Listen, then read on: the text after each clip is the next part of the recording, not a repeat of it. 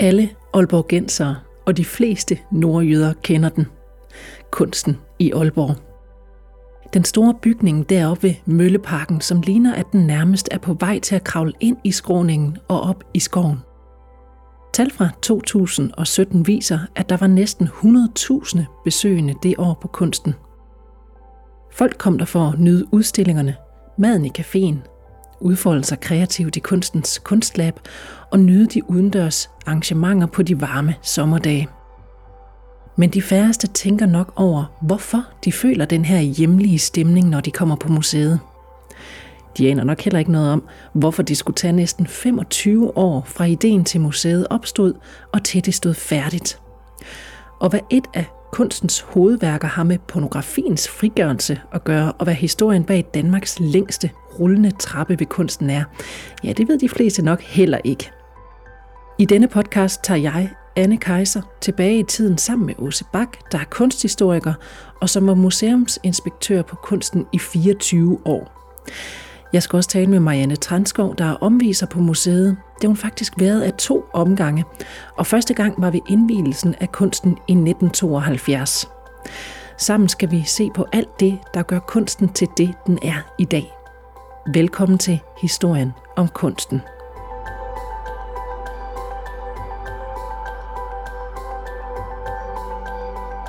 Mange er nok ikke klar over, hvor lang tid kunstens historie egentlig går tilbage. Men det ved Åse Bak alt om.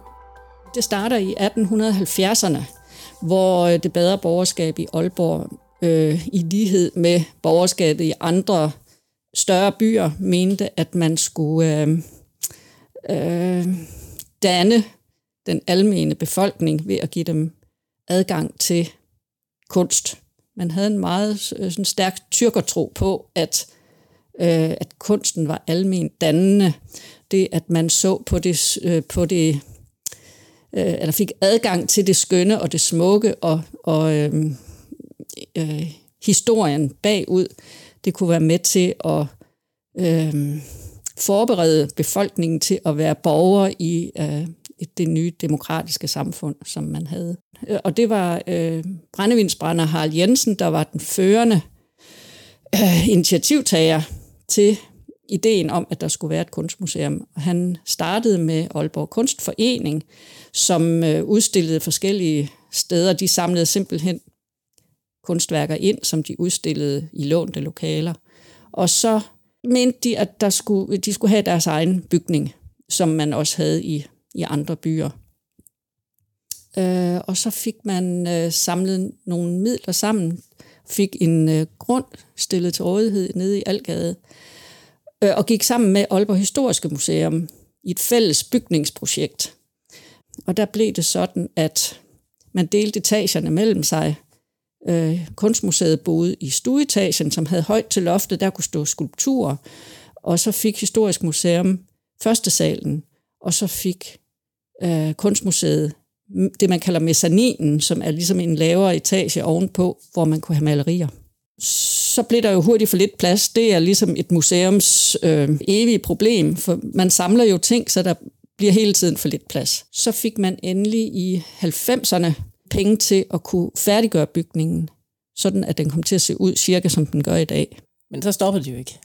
Nej, for de kunne jo ikke blive enige om, altså på grund af det her evige pladsproblem, så, så skændtes de jo hele tiden. De sad i en fælles bygningsbestyrelse, og man kan se i nogle af de pro- protokoller fra dengang, at, at de skændtes hele tiden om pladsen, og hvem havde nu stillet sig i vejen, og nu havde Historisk Museum stillet en øh, karet eller et eller andet foran døren, så man ikke kunne komme ind til, til kunstmuseet, eller et eller andet sådan noget. Men øh, det fungerede jo altså ikke, så der var hele tiden øh, sådan tanker oppe om, at den ene eller den anden måtte flytte ud. Mm. Øh, og man fik så første gang, øh, sådan som jeg husker det, øh, et øh, konkret projekt i øh, 30'erne til Kunstmuseet. Og der blev afholdt en konkurrence om en ny kunstmuseumsbygning, som skulle ligge derude, hvor skiberen ligger i dag på hjørnet af Hobrovej og øh, Vestre Allé. Og, og det var sådan set en fin, gedin bygning, øh, som man så forsøgte at samle penge ind til. Men så kom besættelsen i 1940, og så gik det jo i stå med pengeindsamlingen. Og efter krigen, så, så øh, synes man simpelthen, at øh, det var alligevel ikke nogen særlig god placering. Det var for langt væk fra bymidten. Så man frafaldt simpelthen det projekt. Øhm, og så øh, opstod der efterhånden tanken om, at hvis man kunne få en, en ny grund, så måtte man have en ny konkurrence, fordi den bygning passede simpelthen ikke et andet sted. Den var meget tiltænkt lige præcis den grund. Og der kom øh, 144 forslag, så det var en vældig øh, åbenbart attraktiv konkurrence. Der har sikkert været grøde i arkitektfaget på det tidspunkt også, tænker jeg. Øhm, og der havde man jo så en komité, som bestod af nogle folk fra øh, museets bestyrelse og øh, nogle fra arkitektskolen i København.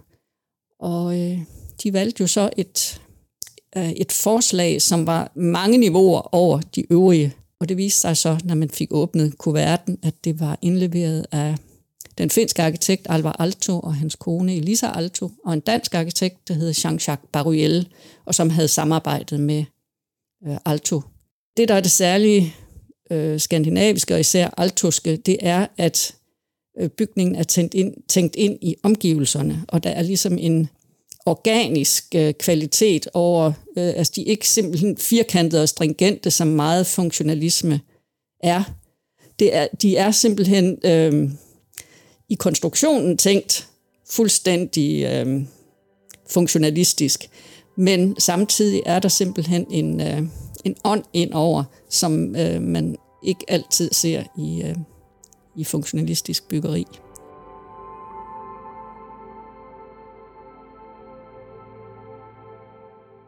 Men før kunsten blev opført, blev grunden brugt til andre formål.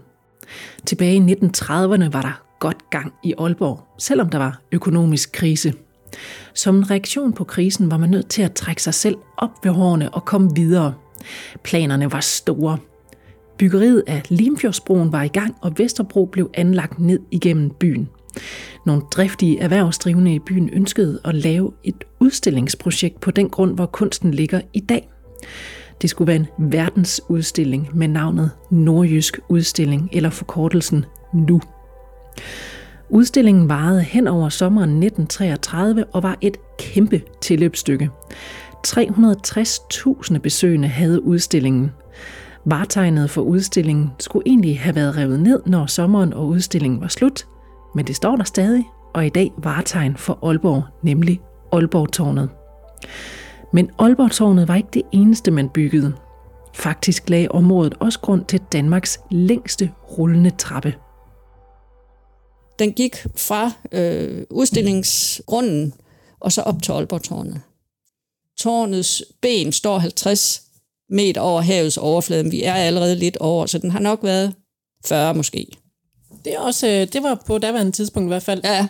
Den længste rullende ja, trappe. det var Men det. den er der jo ikke længere. Nej, den blev, øh, af en eller anden grund blev den taget ned. Det har nok været noget vedligeholdelsesmæssigt, eller det ved jeg ikke.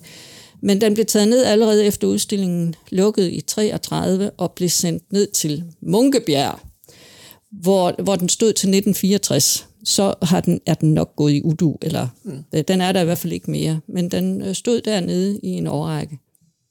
Øh, men man blev ved med at kunne se op igennem skovbevoksningen, blev man ved med at kunne se, hvor den havde været, og der var også, øh, der var også en almindelig trappe ved siden af, og nogle af de trappetrin kan man stadigvæk godt finde spor af op på på skrænten. Ja, for jeg tænker også sådan en rullende trappe. Var den, var den tænkt som, at nu skal vi bare blære os lidt. Nu laver vi de Danmarks længste rullende trappe, eller havde den et, et eller andet særligt formål, siden det, jo, den skulle den, være rullende? Øh, nej, altså øh, selvfølgelig var der en idé i at skabe forbindelse mellem udstillingsarealet hernede og varetegnet derop, fordi det har jo nok øh, været sjovt for de fleste besøgende på udstillingen, og så slut med at at tage op og se udsigten op fra, eller omvendt. Øhm, så den har haft en praktisk funktion, men det kunne jo lige så godt have været en almindelig trap, der gik derop, så jeg er sikker på, at der har været noget blær i det. den fik så ikke lov til at, at, at blive der. 15 år længere fremme i historien stod man for at skulle opføre det, vi i dag kender som kunsten. Selve placeringen var det ikke alle Aalborgenser, der var ubetinget glad for. Åse Bak, der selv var barn i 60'erne, husker, hvorfor hun dengang helst var fri for, at det store skrummel af et museum skulle opføres netop der, hvor det ligger i dag. Der blev grunden nemlig brugt af især byens børn til at spille fodbold på om sommeren og stå på skøjter på om vinteren. Rent faktisk så havde man allerede løbet på skøjter, mens udstillingsbygningerne var her, for der var en spejlsø, som man kaldte det. Og den brugte man altså at løbe på skøjter på øhm, i 30'erne. Hvad er en spejlsø? Det, det er vist bare sådan en lav sø, som man kan gå og himlen. Eller, de kaldte den spejlsøen. øh, og, og der har jeg læst nogle erindringer, som, som siger, at, at man, man skøjtede altså i 30'erne på spejlsøen. Så det kan være, det er derfor, at øh, tanken er genopstået i, øh, i 50'erne, at man kunne bruge det her sted som skøjtebane om vinteren. Fordi det var et perfekt sted, fordi det ligger så dybt, at der var simpelthen lager. Og, øh, men det var et kæmpe areal, mm. så der skulle jo helst have frosset noget tid, og skulle være udsigt til, at der blev ved med at være frost i noget tid, fordi der skulle hældes enormt meget vand ud. Ja, for det kom jo ikke af sig selv. Det kom ikke af sig selv. Det var simpelthen stadsgartneren, der stod med en, øh, med en øh, slange, vandslange, og, og sprøjtede det til. Tusindvis af liter. Tusind, jamen det må det have været. Han fik nogle dage til at gå med det. Så. Ja, øh, og øh, vi var altid, jeg har selv løbet på skøjter hernede i begyndelsen af 60'erne, og det var altid så spændende om, hvad vejrudsigten sagde. Og de kunne jo aldrig sige det helt præcis, om der nu blev ved med at være frost og sådan noget. Så det var så spændende, om stadsgartneren lå sig overtale til at, at komme ned og sprøjte vand på. Men vi havde en øh, isvinter i begyndelsen af altså januar 1963, hvor, øh, hvor man faktisk kunne løbe hernede i et par måneder. Øh, vinteren varede helt hen i, i marts. Så det var fantastisk. Det var et fantastisk sted at være. Det var en katastrofe, da vi fik at vide i 66 eller sådan noget, der nedlagde man aktiviteterne her. Og skøjtebanen blev simpelthen aflyst i, i 1966, fordi man vidste, at øh, museet var på vej, selvom der ikke var penge til det endnu. Så vi var mange, der var rigtig, rigtig vrede. Så fik man en sølle skøjtehal ude i Østbyen i stedet for. Det var ikke lige noget ved. Men jeg går ud fra, at den øh, fortrydelse har, har lagt sig ja, men det har de taget, år. Det har taget noget tid. På trods af planernes svingende popularitet hos befolkningen, så blev museet opført. Det var den finske arkitekt Alvar Aalto, der vandt arkitektkonkurrencen, og han tænkte på alle detaljer. Faktisk gjorde han det så grundigt, at gæsterne ubevidst blev påvirket af dem. Mange har en følelse af hjemlighed, når de kommer på kunsten. Men hvorfor? Det kan være svært at sætte præcise ord på. Marianne Transkov har et bud på, hvad det er, der føles så hjemligt. Ja, man kan sige, at, øh, at selve bygningens udseende er jo meget retvinklet og skarpskåret og øh, glat marmorfacade osv., hvor man kan sige, at det er jo sådan set ikke specielt hverken blødt eller hjemligt øh, på den måde. Men når man så går ind i huset, øh, så føler man nærmest, at, øh, at, øh, at der er hyggeligt. Altså i ordets bedste forstand. Og, øh, og, og jeg kan huske, da jeg stoppede her i september 72, der besluttede jeg mig faktisk til, at hvis jeg overhovedet kunne komme tilbage på en eller anden måde, så ville jeg gerne det. Simpelthen fordi det var så dejligt at være mm. her. Og jeg tror, det handler, øh, eller jeg er faktisk ret overbevist om, at det handler om materialevalget. Altså dels lysindfaldet, og så materialevalget. Øhm, der er lækre træsorter, der er øhm, ikke de her glatte hvide vægge, men hvidmalede murstensvægge, som jo har en eller anden form for taktil fornemmelse. Mm. Selvom man ikke går og rører ved dem, så bare det at kigge på dem, får man den der... Øh, så gør jeg lige sådan her med fingrene, sådan en taktil fornemmelse. Man får sådan lyst til lige at, lige at mærke ja. på det. Øh, og nogle steder er der hørvævede tapeter, og nogle steder er der tæpper på gulvene, og nogle steder er der marmor på gulvene. øh, dørhåndtag og beslag og er af messing, og lamper er af messing, øh, og der er kover, og det er, der er et almindeligt lækkert materialevalg i hele huset, læder på møblerne og, og så videre og så videre. Så det er et hus, der um, taler til alle sanserne. Selvom man jo egentlig kommer ind for at bruge sine øjne og sit hjerte og sin hjerne til mødet med kunstværkerne, mm. så pakker husets sanselighed en ind. Og det tror jeg er noget af det, der gør, at, at man får den her øh, fornemmelse af velvære, når man mm. går her.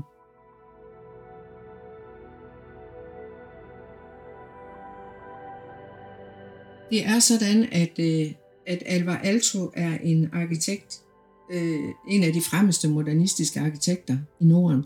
Og hans kongstanke er, at fordi vi bor i sådan et mørkt, en mørk del af verden, så skal hans bygninger i hvert fald være forsynet med store vinduespartier, så, så vi hele tiden har den der fornemmelse af, at, øh, at øh, rummet udenfor nærmest bliver trukket ind øh, i selve arkitekturen.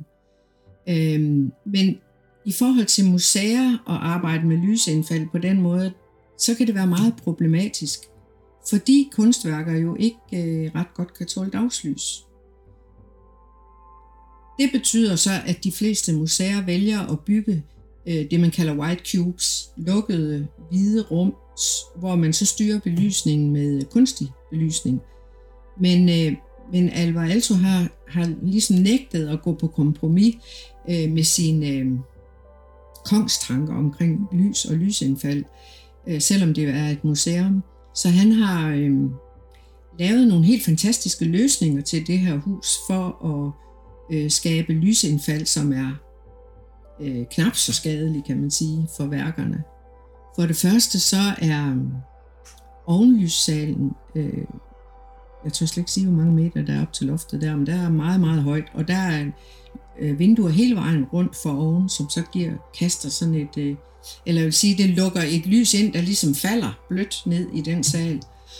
Men øh, på resten af museet, der, er, der, har han forsyn, der har han forsynet museet med skråtstillede vinduer, og så inde i rummet er der så nogle hvidmalede træparaboler, hvor de her skrå lysstråler så falder ind og bliver brudt og kommer indirekte ind i rummet.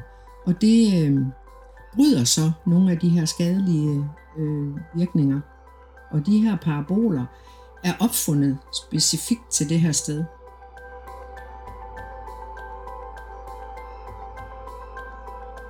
Altså jeg ved, at Alvar Alto altid tog udgangspunkt i det fysiske sted, hans bygning skulle ligge, og den funktion, bygningen skulle varetage. Og det er det, der ligesom er så genialt ved ham, at han forstår krydsbefrugte de to ting, så der opstår sådan nogle helt unikke byggerier. Så skulle det have været i Aarhus eller i København eller et andet sted, øh, så ville det have set anderledes ud, fordi det simpelthen var en anden fysisk placering, og måske en, en til dels også en anden øh, funktion, det skulle varetage. Og måske også en anden øh, befolkning, der skulle besøge Ja, helt sikkert. Det tror jeg helt sikkert, han øh, har haft med i tankerne, og det tror jeg også, den komité, som udskrev arkitektkonkurrencen, havde i tankerne, fordi øh, den blev udskrevet allerede i 50'erne. Og der er jo selvfølgelig også formuleret nogle ting, øh, som man ønsker. Og noget af det, der blandt andet var formuleret, det var også, at, øh, at det skulle være et kulturhus. Altså det skulle ikke være et kunstmuseum alene, det skulle være et kulturhus. Og, øh, og, og det kan man, altså det var jo helt nyt, at der var et kafeterie. Altså der kom jo gæster stort set bare for at se det her kafeterie. Det var helt nyt, at, at man kunne spise på et museum. Men museet blev altså ikke opført på et øjeblik. Der var en del bump på vejen, og det blev en hundedyr affære langt over budget, som krævede tålmodighed og vedholdenhed af folkene bag byggeriet. Det fortæller kunsthistoriker Åse Bak mere om. Konkurrencen blev afgjort i 1958, altså den blev udskrevet i 57 og gik så øh, blev afgjort i 58. Og så gik der 10 år øh, Øh, til byggeriet overhovedet gik i gang. Og det var jo fordi, at det var jo lidt større projekt, end Kunstmuseets bestyrelse havde tænkt sig. De kunne jo ikke lade være med at vælge det, det bedste projekt, men de var in over their heads. For de havde jo slet ikke pengene til det. Altså der stod lidt på bogen fra det første projekt, og, og så havde de også samlet lidt, og kommunen havde vist også sat lidt til side årligt på budgettet. Men øh, der var jo alt, alt for lidt, og man var simpelthen nødt til at få staten med. Og det var en lang, lang sej proces, som forskellige øh, formænd for, øh, for museets bestyrelse, de, øh, de kæmpede med. Det var jo alle sammen erhvervsfolk, som ikke havde faglig øh, baggrund, og som havde deres faste job et andet sted i byen, så, så det var jo noget, de påtog sig. Sådan mor. og det har været en kæmpe, kæmpe udfordring øh, og skulle hele tiden rejse til København og forhandle med forskellige politikere, som så lige pludselig ikke var der alligevel. Og alligevel viste det sig jo i opførelsesperioden, at der var for lidt penge, fordi det blev dyrere undervejs. Altså arkitekter tænker store tanker. Det er jo ikke altid, at bygherren lige har syn for det, eller kan forstå tankerne bag det. Og blandt andet mente bestyrelsen, at de havde øh, accepteret et forslag, der var med pussede mure. Da de så kom i gang med byggeriet, øh, eller med øh, detailprojekteringen, så viste det sig jo, at der skulle marmor på. Og det havde de simpelthen ikke forstået. Var det reelt nok så, at det var en misforståelse, eller var det en idé, der var mås- måske var stødt til lidt senere? Nej, altså arkitekt og det var Jean-Jacques Baruel, der jo kørte det dagligt, fordi han var her i Danmark og altså sad op i, i Helsinki. Han blev ved med at påstå, at den, øh, at den måde, det var skrevet på i projektet, øh, det var underforstået, at det var marmor. Det var, det var dem, der havde misforstået mm. det. Øh, så sådan nogle ting opstod der hele tiden, og da man øh, øh, kom til... Øh, 70 eller sådan noget, hvor selve råmurene var op at stå, og så skulle man til at tænke på interiør og sådan noget, så viste det sig, at der var slet ikke budgetteret med interiør. Så der måtte museet optage et stort lån hos kommunen for overhovedet at få loftspaneler mm. og, og gulve og talerstole og i det hele taget, hvad der ellers skulle, skulle til indendørs. Og det er jo et stort hus. Det er et stort så hus, ja. Det har sikkert også kostet lidt lidt det, håndøre. Det har det. Men op kom det? Det kom op og blev indvidet i uh, øh, 1972. Og det, der, der kom jo uh, sandelig også uh, besøgende til på åbningsdagen. Hvad, hvad skete der der? Jamen, var det, jeg tror, der var noget med, at uh, tællapparatet brød sammen, eller sådan noget. Man havde sådan et fint, uh, stor uh, sarkofag, der stod op, som siden er blevet taget væk. Øhm, men man havde en idé om, at man skulle, uh, folk skulle gå ind gennem sådan en tæller, og jeg tror nok, den brød sammen den første dag. Og øh, det var i det hele taget en vældig succes. Men hvordan tog folk så imod museet, da det endelig åbnede? Man skulle jo tro, at folk nu endelig stod med armene over hovedet i ellevild begejstring. Men vi er trods alt i Nordjylland, hvor man ikke lige sådan lader sig vælte bagover i benovelse over lidt farve på nogle lader. Marianne Transkov var omviser i den første tid efter åbningen, og hun husker nogle af de kommentarer og reaktioner, som publikum havde. Ja, det var jo spændende, hvordan øh, folk tog imod det nu. Det endelig langt om længe var åbne. Det havde jo som sagt været undervejs i ja, 25 år snart. Øhm, men folk øh, kom, der kom rigtig mange gæster. Øhm, jeg tror, der var en 60-80.000 det første år. Øhm, og rigtig mange Aalborgenser kom for at se giraffen, hvis man kan sige det sådan. Og øhm, for det første så... Øh, og hvad var giraffen i det her? ja, der var en giraf, man i hvert fald skulle se, og det var Wilhelms Freddis sexparalyse af pil, øh, som jo var et meget skandale om brugst værk. Det kom der en del for at blive forarvet over. Øhm, og så kom der en del... Så de kom for at blive forarvet, faktisk. det, det havde man på fornemmelsen. og så kom der også mange, som skulle se, hvad man havde fået for pengene, fordi det her byggeri blev jo også meget dyrere, øh, og det gør sådan nogle byggerier jo. Jeg tror, det var budgetteret til 14 millioner, og jeg har lige læst op på det, det endte faktisk med at koste 21,7 millioner. Og det, det var voldsomt mange penge dengang. I dag Altså i 16 blev det renoveret for 150 millioner. Øh, det fortæller jo lidt om mm. de 40 år, der er gået i mellemtiden. Men, øh, og der kom også folk for at se, øh, eller for at drikke en kop kaffe på det her kafeterie. Og så kom der rigtig mange, øh, hvad skal man sige, øh, arkitekter, som, øh, altså professionelle mennesker for at se byggeriet.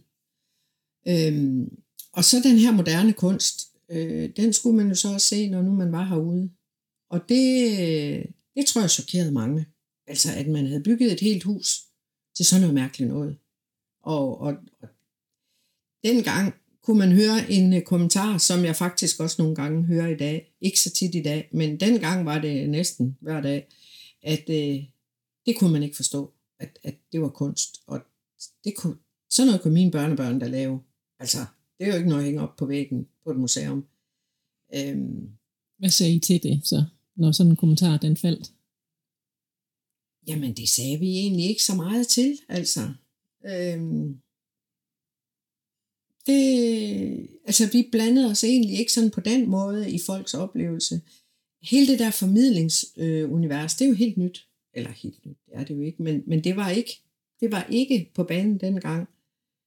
Øh, gav os ikke til at diskutere med publikum. De fik lov at have deres mm. oplevelser i fred. Hvad var det for nogle kunstværker, som fik folk provokeret på den måde, at de sagde, det kunne mit barn også godt? Eller mit ja, det var i hvert fald kobramalerne. Mm. Øhm,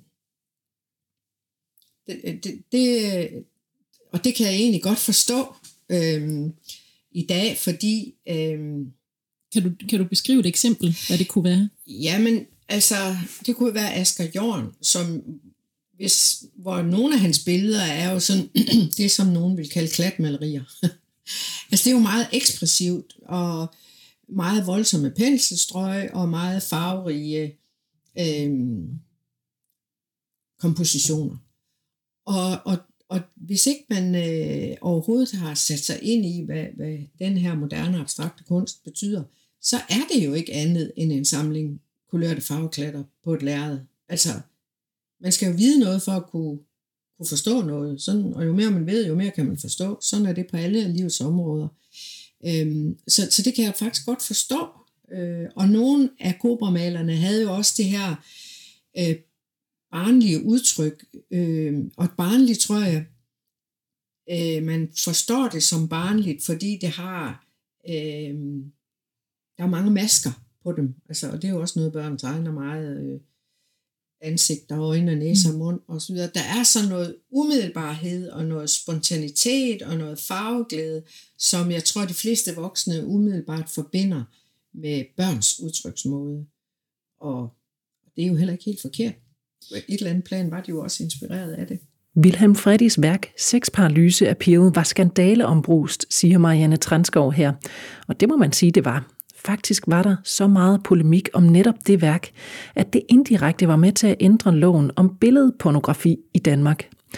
Åse Bak husker også den dramatiske fortælling om værket, som den dag i dag kan ses på kunsten i Aalborg. Værket blev lavet i 1937, og øh, Wilhelm Freddy var at, af den surrealistiske skole. Han lavede både malerier og øh, genstande det var ikke så meget skulpturer, han byggede op, balléer og, og sådan noget, som man havde kendt før. Det var ligesom fundne genstande, som han sat sammen på forskellige måder, og det gjorde andre surrealister også, og den mest kendte er jo Salvador Dalí nede i Spanien. Øhm, og øh, øh, Freddy han havde en udstilling i, i 37, hvor han havde forskellige værker, nogle øh, malerier, og så den her byste, som han kaldte Seks Paralyser Pile. Øh, og den forestillede en, øh, øh, en kvindebyste, som øh, var sådan en færdig øh, lavet øh, byste fra, fra et af firmaerne i, øh, i København, som folk havde stående på deres øh, kakkelovn. Og Helt sådan, ganske normal. Ganske normal gipsbyste. Mm-hmm. Så tog han den og malede den i øh, naturfarver, altså gav den øh, lys hudfarve, og øh, gav hende meget makeup på, øh, og satte et resterne af en blændramme omkring hendes hoved, og øh, satte en behandsket hånd ned om hendes hoved, som om hendes hoved blev blev drejet på plads, og derigennem sidder en pensel. Og så malede han, og det der gjorde øh, folk vrede, oprørte, øh, det var, at han malede en penis hen langs hendes ene kind. Øhm, og det var altså ikke ligesom noget, man kunne godtage i 30'erne. Så øh, øh, hans udstilling den blev anmeldt til politiet, og politiet ankom med det samme og tog den og et maleri, måske var der to malerier, som blev, blev taget med. Og, det, og anmeldelsen lød på? Pornografi. Og, øh, Som jo ikke lige var noget, man gjorde så meget i dengang. Nej, det var jo ulovligt, ikke? Det var det. Ja. Og øh, i hvert fald billedpornografi. Og øh, så blev der en, en retssag øh, ud af det, og han blev dømt til at betale en bøde, fordi han havde lavet sådan noget smus. Og øh, den bøde ville han ikke betale. Og så, øh, det gjorde han senere et stort nummer ud af, at han havde siddet i fængsel. Fordi så måtte han afzone i 14 dage. Mm. Han kunne have betalt bøden. det var sådan en principsag. Øh, og så blev, så blev værkerne øh, låst inde på Kriminalhistorisk Museum. Øh, og der blev de så i mange år. Øh, så skulle... Øh, så blev Freddy inviteret til en øhm, øh, øh, surrealistudstilling i øh, 63, tror jeg, det var. Øh, og der anmodede han så, justitsministeren har det vel været, om at få frigivet sine øh, værker, som havde stået lidt for længe, synes han, inde i det lukkede museum. Øh, og det, det fik han afslag på. Så tænkte han, jamen det er også, øh, det er også lige meget, så laver jeg en kopi. Så lavede han en kopi, øh, så godt han kunne, ud fra fotos og sin hukommelse øh, af den oprindelige byste. Og så udstillede han den på, øh, på den her udstilling, han var blevet indbudt til. Og i samme øjeblik blev den anmeldt til politiet, og politiet kom stormen og tog den i varetægt.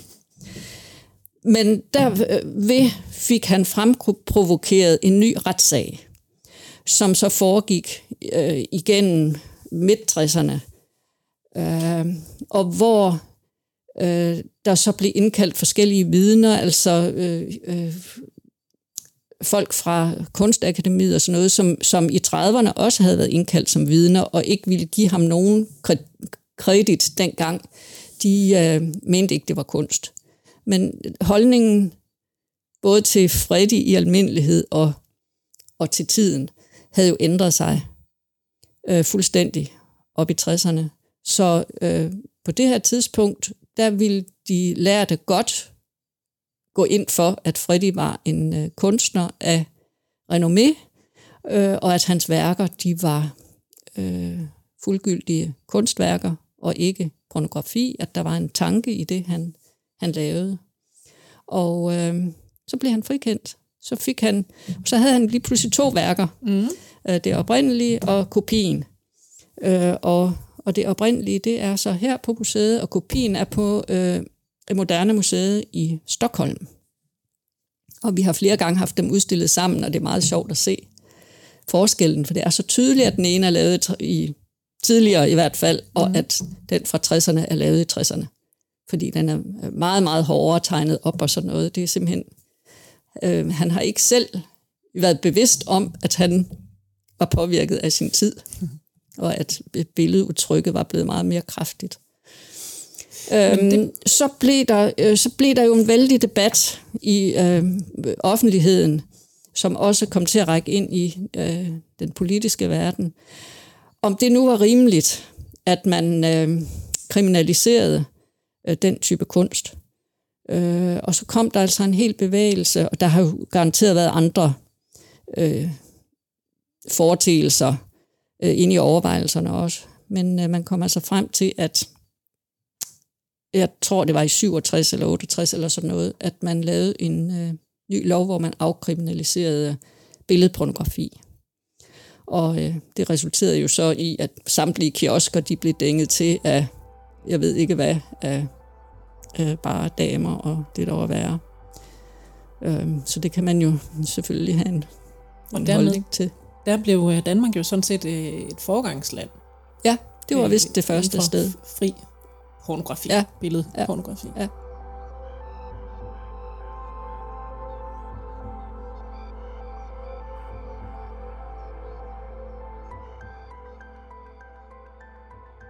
Når jeg kommer ind her på museet, så, øh, så føler jeg mig øh, inspireret for det første.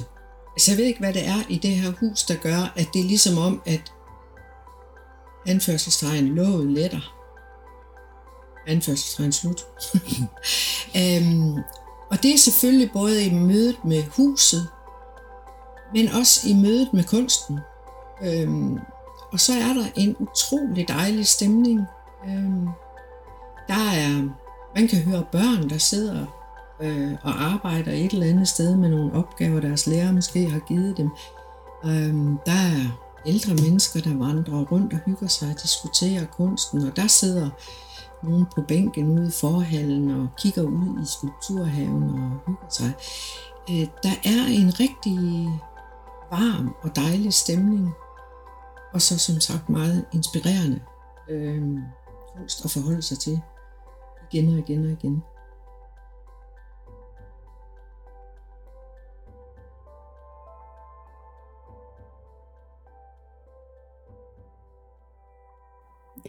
I den næste podcast om kunstens historie kan du komme med bag kulisserne og møde nogle af folkene, der til dagligt arbejder med kunsten. Og så tager jeg en snak med museumsdirektør Gitte Ørskov om, om det overhovedet er nødvendigt med kunst. God fornøjelse.